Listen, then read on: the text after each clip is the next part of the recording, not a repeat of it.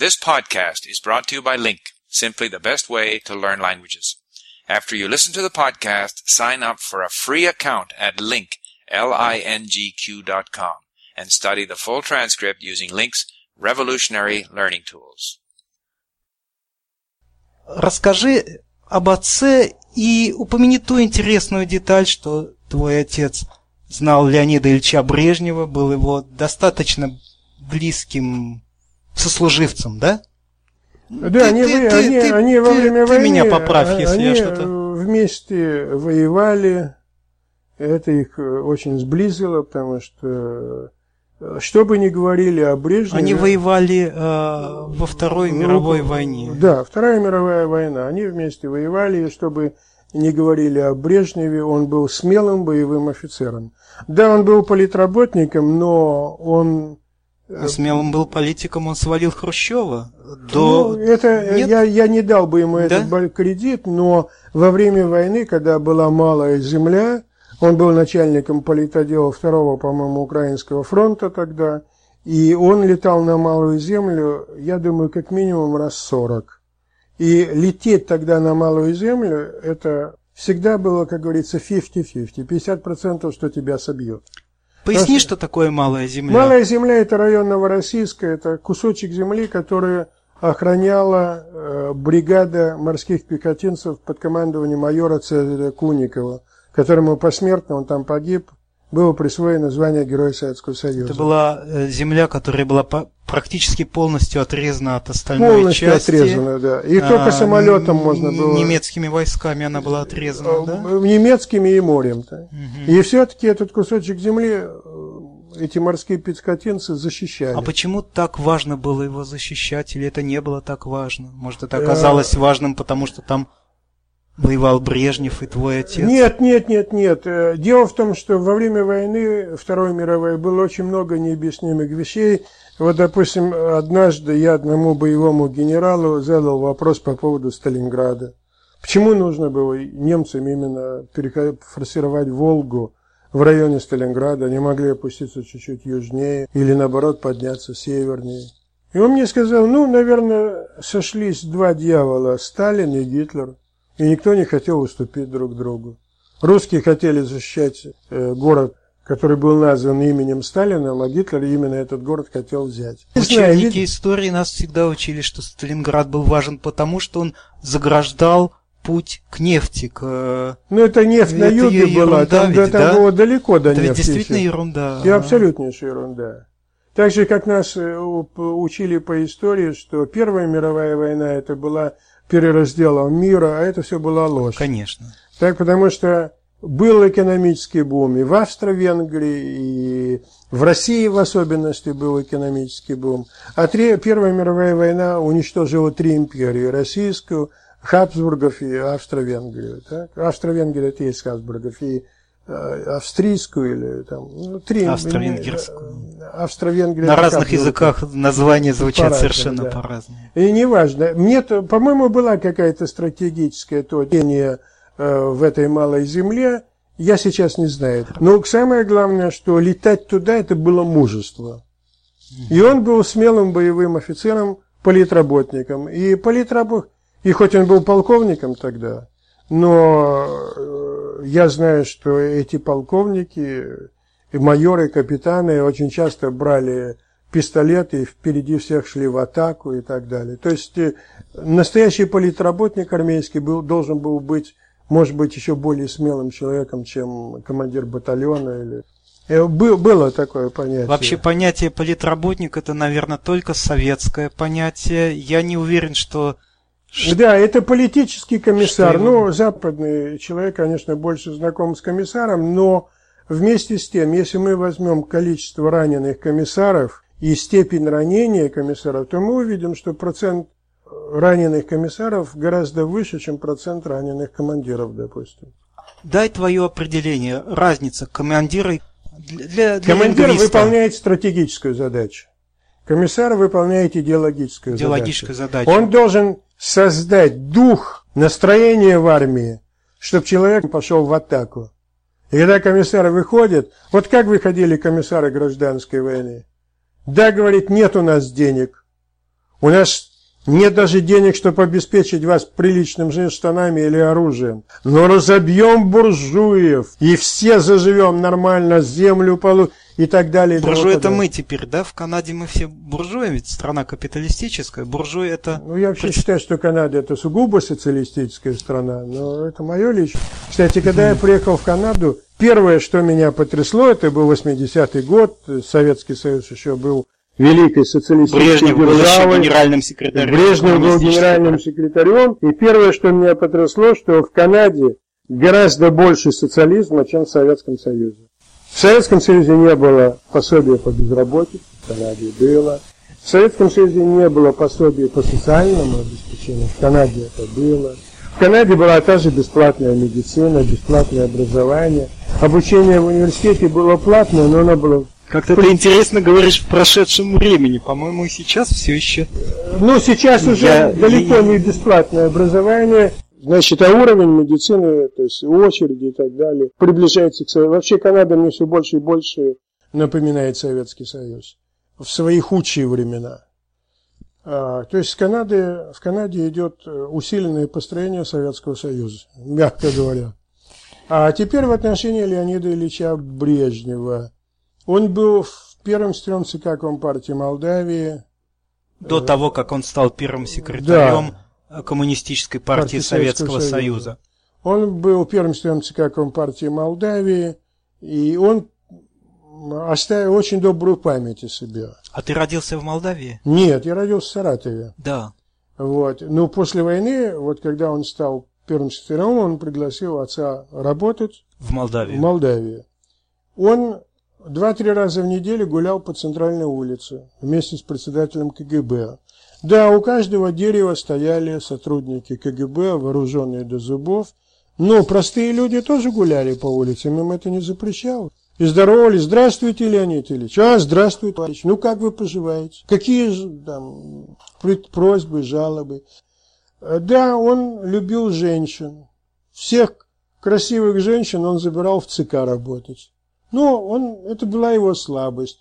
Ведь э, он был очень красивым мужчиной. Да. Он был очень красивый. И женщины любили его тоже. Да, я Ну, слышал. Да, э, и это этом. была его слабость. И, э, по-человечески он не был злым человеком. Какого года рождения Брежнев? Сколько? Они ровесники с твоим Нет, отцом? отец был старше. Отец старше. Я думаю, что Брежнев был где-то там 10 года, что-то в таком плане. То есть ему было тогда лет 45. Да. А отец мой э, числился первого года рождения, но 901 года. 901. Но он говорил, что он в действительности 904 года. Но когда была гражданская война, он там в сельсовете взял справку, что ему 18 лет. А ему было только 15. Но он был молодой, здоровый парень, и его взяли в армию. Ну, тогда э, брали, хочешь идти в армию, то, пожалуйста, кого там справка есть, все в порядке. И вот он 15 лет стал красноармейцем, а в 16 лет он уже был командиром роты. А в 16, э, нет, он в 14 вступил в Красную армию.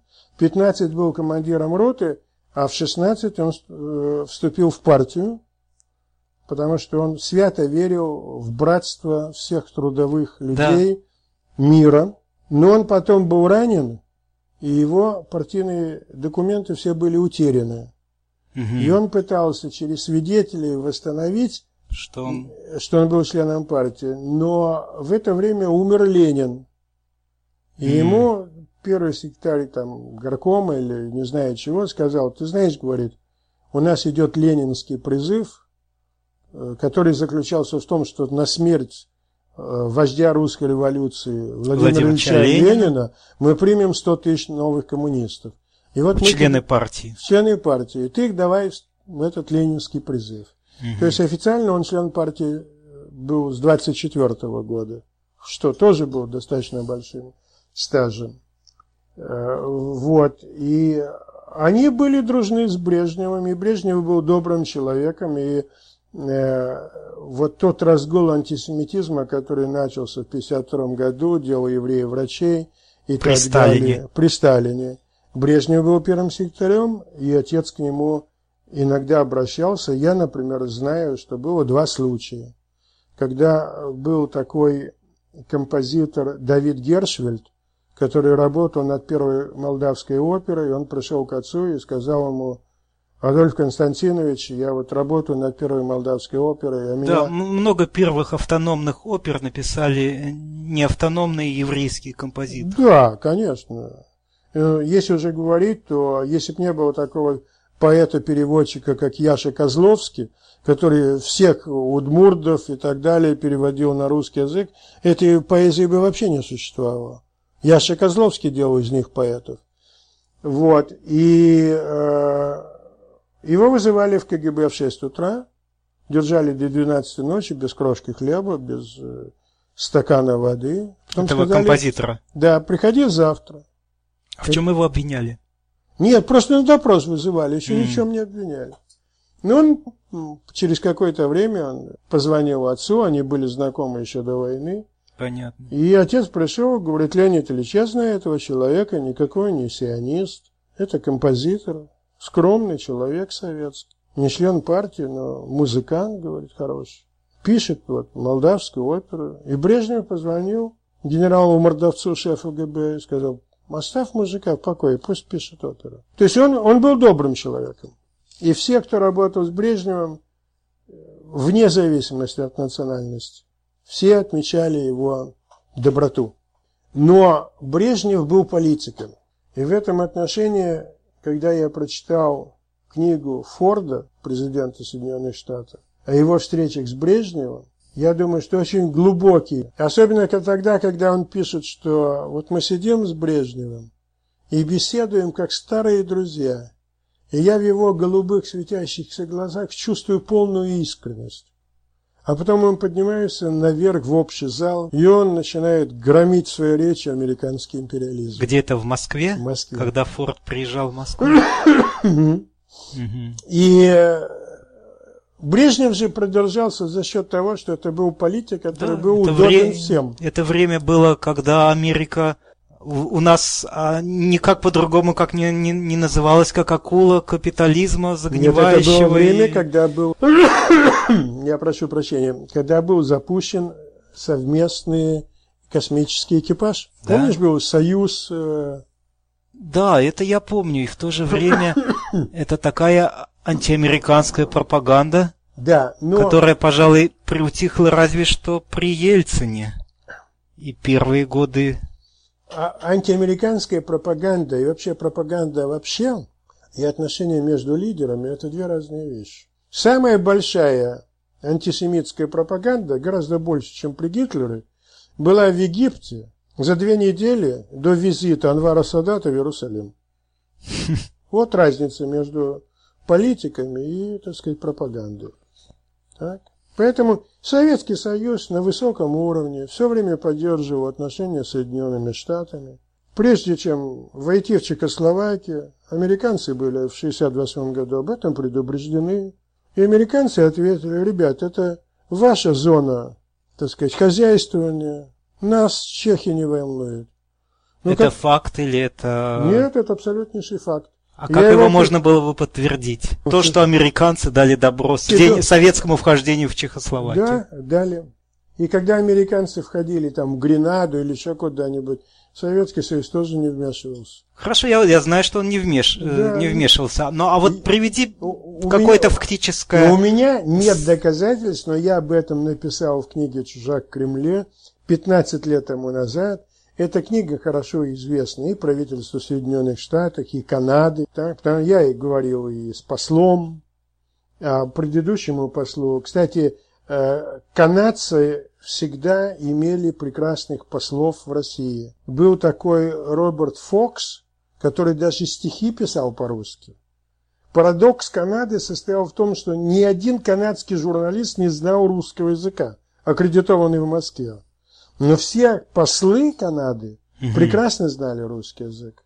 А? Ты, наверное, был первым канадским журналистом, знающим неплохо да, русский язык. Конечно. Вот. И никто не опроверг. Ну, впрочем, мы говорим такого. голословно, и, и пусть э, Нет, нет, нет. нас я, не судят. Я не, не знаю сейчас. Сейчас есть, по-моему, украинка одна, она знает немножко русский язык. Сейчас, я думаю, Да, а знает. 80... а, вот, Да, украинцы, конечно, Да, знали 90, русский язык, 90, э. 90-й год, так, э, журнал Маклинс, по- ну, все посылали людей, которые ни слова, только через переводчика.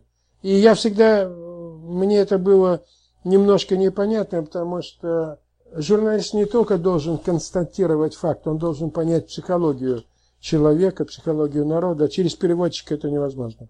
Конечно. Я думаю, задача лингвиста будет образовать... Ну, я шучу. Давай продолжим. Да. Вот, э, так сказать, ну, Леонид Ильич Брежнев, когда они работали с отцом, он приходил к нам в дом. Я не могу сказать, что очень часто, но э, как минимум три раза. Я помню, что я его называл Леня. Я помню, что я чувствовал себя вот э, мальчишкой, сколько мне было там, 10-11 лет, и я чувствовал себя очень уютно с этим человеком. В памяти в нашей семье он остался добрым человеком. То, что касается его политики, это, это два Брежнева. Один Брежнев – это просто человек. Как он относится к своим друзьям, как он относится к фронтовикам. Хорошо, понятно. Так, Хорошо а другой. Брежнев – это политик. Да, Он служит характеристику Брежнева как политику, что он шел- на это время называет временем застоя и Это- справедливо. Несправедливо. Хорошо. Это несправедливо, потому что мы должны определить, что такое застой. Если мы говорим о том, что это экономический застой, то ВВП или Gross National Product при Брежневе был постоянно между 3 и 4 процентов. То есть не так Говорят, плохо. это в основном за счет того, что были хорошие цены на нефть. Нет, не, не обязательно. Так? Это не, не то, что, так сказать, э, баланс международной торговли. Это рост производительности и так далее и тому подобное. Рост национального продукта. Это не так уж плохо. При Горбачеве все пошло вниз, если уже на это пошло.